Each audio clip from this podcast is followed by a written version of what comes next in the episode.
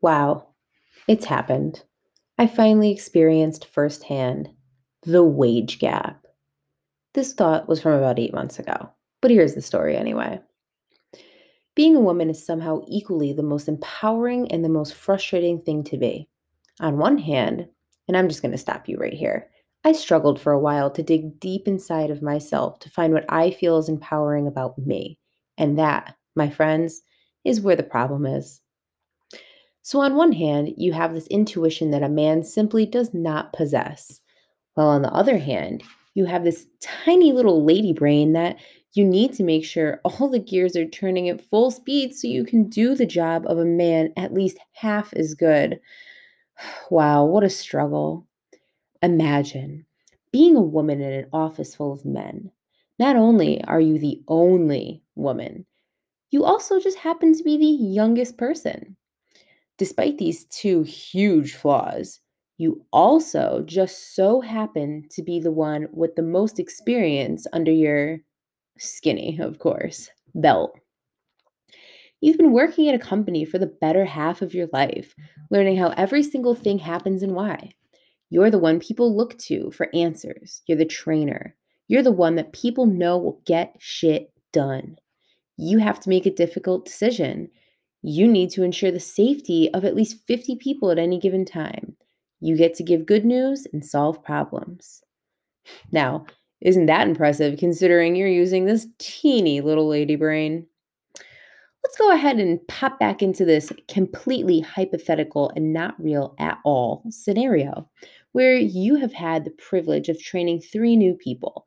All three are men, all three are older than you, and all three who have been with the company for not even a fraction of the time that you have. One of them makes the same amount of money as you, despite the fact that he's been with the company for 24 hours and you've been there for 11 years. Ouch. The other two men make about $2 less, which is still bullshit, but you brush it off. Maybe the men deserve it. Maybe the men know more than you realize. But you're you are training them, so that doesn't seem to make sense. But maybe the men interviewed really well and they drove a hard deal. Is it your business? Are you upset? You get to answer these. This is your completely hypothetical and not real at all scenario. So, training is over with. One of the three don't make it because unfortunately, you can't train the idiocy out of someone. The other two men are doing well.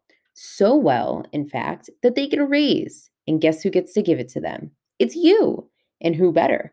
You trained them, you taught them, you gave the okay to set them loose and let them free. Then you look down at the dollar amount. Your heart sinks, your stomach drops, you turn visibly red. Your eyes well up, and you try your hardest not to throw up, hand in your keys, and walk out. Because now you have the honor of delivering this amazing and exciting news that these two well trained men get a raise but that raise is now significantly more than you make. Let's just say, in this completely hypothetical and not real at all scenario, you voice your concerns and explain why you deserve a raise to your supervisor, who is also a man, only to be ignored for five months. And then when you finally get only a portion of what you asked for, it's given to you through a conversation that is telling you to be less like yourself. And that is women's work.